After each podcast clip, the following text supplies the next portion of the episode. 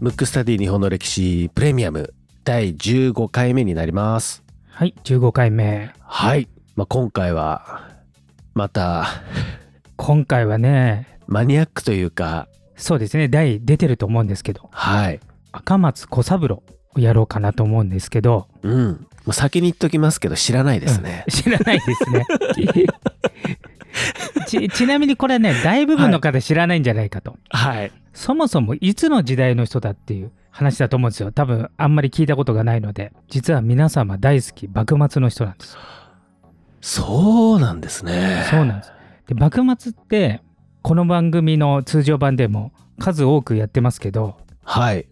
まあ、ほとんど出てこなかったじゃない出てこないですね。名前すらなので非常にマイナーなんだけど実はめちゃくちゃ優秀でもし生きてたら日本が変わっちゃったんじゃないかぐらいのレベルの人でなんか、すごそうな方ですね。そうなんですよだから兵学者とか洋学者、はい。まあちょっと解明的な人だったんですよ進みすぎちゃってた人なのでああ、なるほど。イメージ的には兵学者なんでうん。大村益次郎はい。で非常に頭が進んでたのでで藩のことじゃなくて日本の全体のことを考えちゃってたんで、うん。まあ、坂本龍馬とかねだからあれがミックスされたようなすごい人なんですけどうん。かなりマイナーなのでうん、ちょっと初めて聞く方が多いかなと、確かに。それでちょっと今回取り上げたんですけどまずこの方はね上田藩なんですよ上田藩というと、長野とかそっちの方ですかね。そうそうそうそうですそうですあの松平家なんですね藩主はなのであの幕府に近いで当時の赤松小三郎がいた時代の藩主は老中にもなってるんで非常に幕府の有力な人だったんですよはい。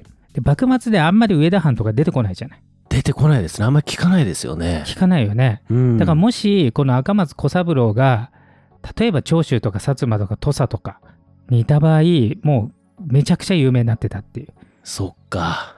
だからちょっと生まれた藩がちょっとよ弱いというかねはい。っていうのもあってちょっと世に出にくかったんですそれでも大活躍するんですけどそれをねちょっと見ていこうと思うんですけれどもまず上田藩にいた時にあの藩校学校で学ぶわけですよで非常に優秀なのでまあ江戸に出て学んでこいみたいなね優秀なんでで江戸に出てきてでこの当時ちょっとね珍しいことに数学とかほう。あんまり聞かないでしょ聞かないですね。数学とか兵学を学んでたんですよはい。だからちょっと理系寄りの頭をしててで当時ちょっと脱線しますけど江戸に内田弥太郎っていうねこれも多分ほぼほぼ聞いたことない人だと思うんですけどはい。この人ね和算家えー和算っていうのは日本の数学のこと和算っていうんですけどはい。当時ね鎖国下においても日本の数学ってすごくてうん。あの非常にレベルの高かったんですけどだから鎖国だから外国の数学のこと分かんないのに当時の最先端に行ってるぐらい実は和算ってすごいんですよ。へえ。その内田弥太郎から数学を学んでて、うん。まあ、これはちょっと僕が言いたいだけなんですけどあのその軸の名前がマテマティカ軸っていうんですよ。マテマティカ塾。だからなんつうのこういかにも西洋っぽいっていうかうん。なんか江戸時代の塾っぽくないじゃない。そうですね。漢字じゃないですもんね、まずね。感じじゃないから、うんうんなんか二度と言えないんじゃないかっていうね早口言葉みたくなってますけどでそこで数学を学んではい。でさっき言ったあのこの内田弥太郎のことをねちょっとまた言うとこの人富士山の高さを測ったりとかねへえ。しかもほぼほぼ合ってるんですよ、はい。今と。あとね東京湾を測量しちゃったりとかはいはいはい。だからもうめちゃくちゃすごい人なんですよ。そうなんだ。で明治になって江戸時代は退院歴だったのにうん。太陽暦にしましょうって言った中心人物だったんですようーん。